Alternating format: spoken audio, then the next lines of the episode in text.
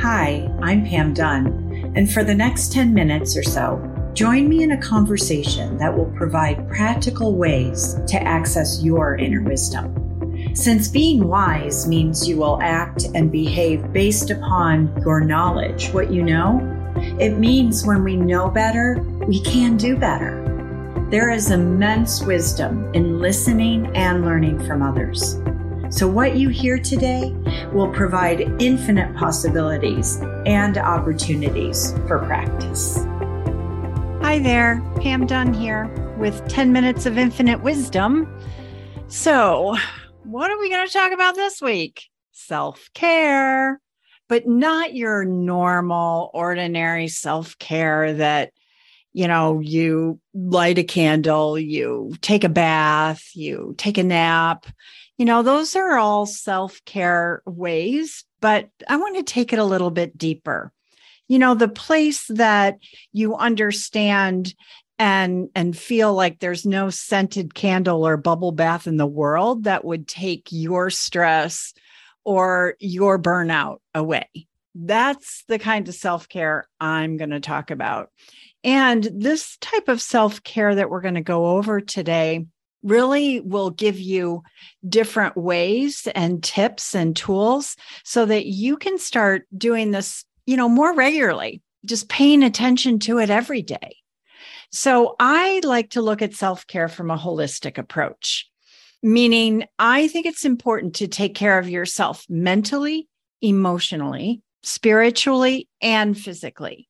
So what does that mean? Well, mental self care is really beginning to understand how your thinking affects your well being and then taking care of that. Emotional is how your feelings affect your well being, how your emotions affect your well being, and taking care of that. Spiritual uh, we'll we'll dive into that a little bit because it can mean something that's far greater than you, but also in a more grounded approach, more grounded and centered approach. It's really how our beliefs affect our well-being, because sometimes we need to take care of our beliefs because we're operating from beliefs that don't take care of us. And then, of course, there's physical self care. And we all know, you know, all different ways to take care of ourselves physically. But primarily, it's going to be rest, food, movement. And, and I think that's the one that we're most familiar with. So we're not going to start with that one. we're going to start with mental self care. So when you think about taking care of yourself mentally, and you think about your thinking, I think that what happens is that we begin to glorify our thinking rather than letting our thoughts go and understanding that they're just thoughts. You know, that a lot of times we give them far more energy, far more weight than they truly, truly deserve. Because many times our thoughts are based out of old ways of thinking, old beliefs, not anything necessarily original. And then we begin feeding those thoughts. And honestly, our wisdom, what we're talking about here is how to access our inner wisdom. Our wisdom comes from a place deep inside of us that has nothing to do with our intellect or our thinking.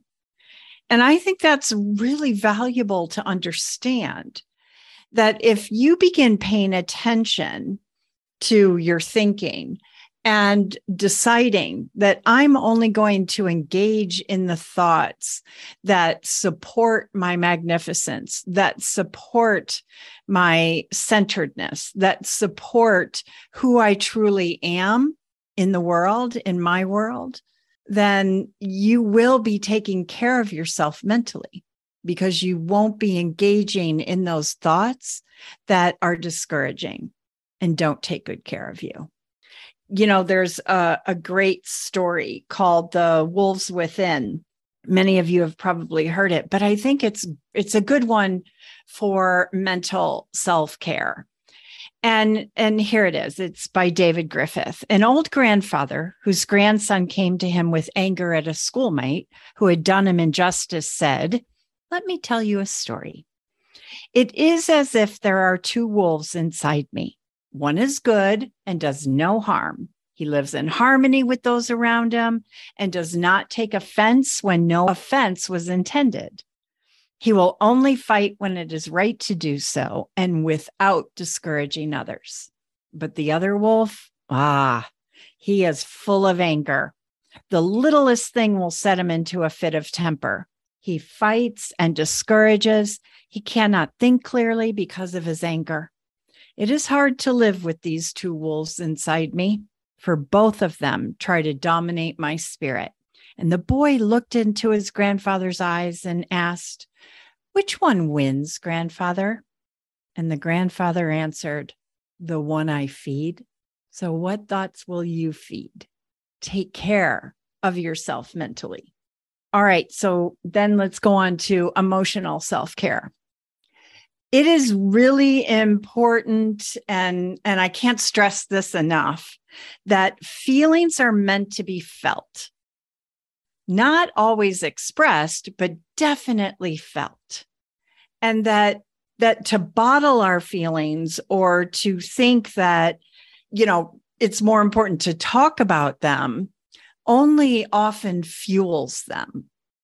So you want to begin understanding that feelings are like visitors, they come and go. And you can learn how to move them through and out of your body before you respond. And if you go on our website, there is a place where you can download that feelings meditation. There is a feelings meditation also on the Insight Timer app that I have done. So there's lots of places that you could learn how to maneuver and and move those feelings through and out. But another thing that you want to understand which goes along with the self-care mentally is that, you know, have you ever noticed where you're worrying about something and then all of a sudden you're anxious or you're upset or, you know, your body's just all, eh, you know, in an uproar inside of you? Well, that's the concept of being engaged in the feeling of our thinking. Like if you weren't thinking about that, you wouldn't be feeling about it. And so a lot of times we exacerbate our feelings or fuel feelings with our thinking.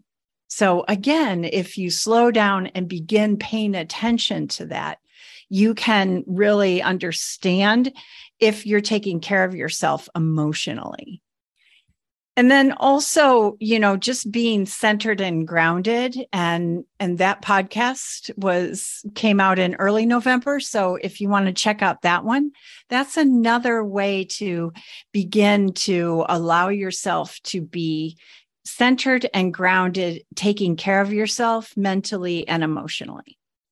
And now let's move on to spiritual self-care. Spiritual self-care like i said earlier is really going, we're going to talk about your beliefs because most of us have reached a stress threshold. It's very hard for me to say that. So we've reached our threshold at many times. And when we don't take care of ourselves or learn to take care of ourselves before we reach our threshold, at our threshold or when we cross it, that's when we become crabby, we're blaming, we're you know, we have a short fuse. Uh, we don't feel really good about ourselves. And you can look at what's going on mentally and emotionally, but sometimes it's really about your beliefs. What you believe about yourself is a limited perspective. What you might believe about others or the world in that moment or about that topic is coming from a limited perspective. So your self talk is really important. Really pay attention. Are you beating yourself up? Are you comparing? Are you asking yourself questions that are not helpful? Like, why do I keep doing that? because that's not helpful. And adopting an I am statement or beginning to operate from characteristics or values that are important to you and doing that consciously that takes care of you spiritually because you are consistently and constantly focused on who you want to be and you're learning to behave that way. One of the ways that uh, you can get into this practice is to have a practice of every morning tell yourself three things you love about yourself. And in the evening, tell yourself three things you appreciate about yourself from that day. Okay. And then before we go, we want to make sure that we just touch upon the physical self care, remembering that to understand that this body that you are walking in the world in is your home the encasing, the the home for your soul and its expression.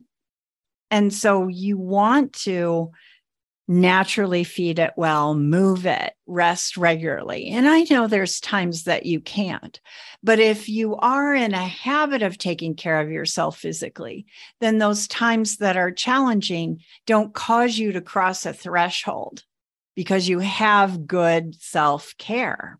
So remembering that small measures make big changes. I love what James Clear says is that we don't rise to the level of our goals. We actually fall to the level of our systems. So you want to begin creating a system that is supportive of your self care mentally, emotionally, spiritually, and physically. You know, getting support from someone else that will help you move out of your stress, not necessarily validate the stress. You know, like they can empathize or or hear you or hold space for you. But you want to go to people that are going to help you move through and out of it. So, those are lots of really quick ideas but i think as we're moving into you know a typical winter and holiday season for many of us that you want to begin that process of taking care of yourself mentally, emotionally, physically, and spiritually. Thank you for listening and have a great week. We'll see you soon, or at least talk to you soon. Accessing our inner wisdom is ongoing and ever changing. You may now be thinking, how can I access more of my infinite wisdom? Well, we have lots of ways to do that. So go to www.yourinfinitelifeonline.com and consider taking two hours and attend our skilled communication online class. Each class is only $99 and is limited to five participants so that you can get individual attention to become a better communicator. We have a learning journey membership program for only $29 per month and five collaboratives throughout the year that bring experts together on various topics. Thanks for joining us. And if you've benefited from this podcast, please subscribe, like, and or comment. Find out more about our coaching and offerings also at www.yourinfinitelifeonline.com. Have a great week accessing your inner wisdom.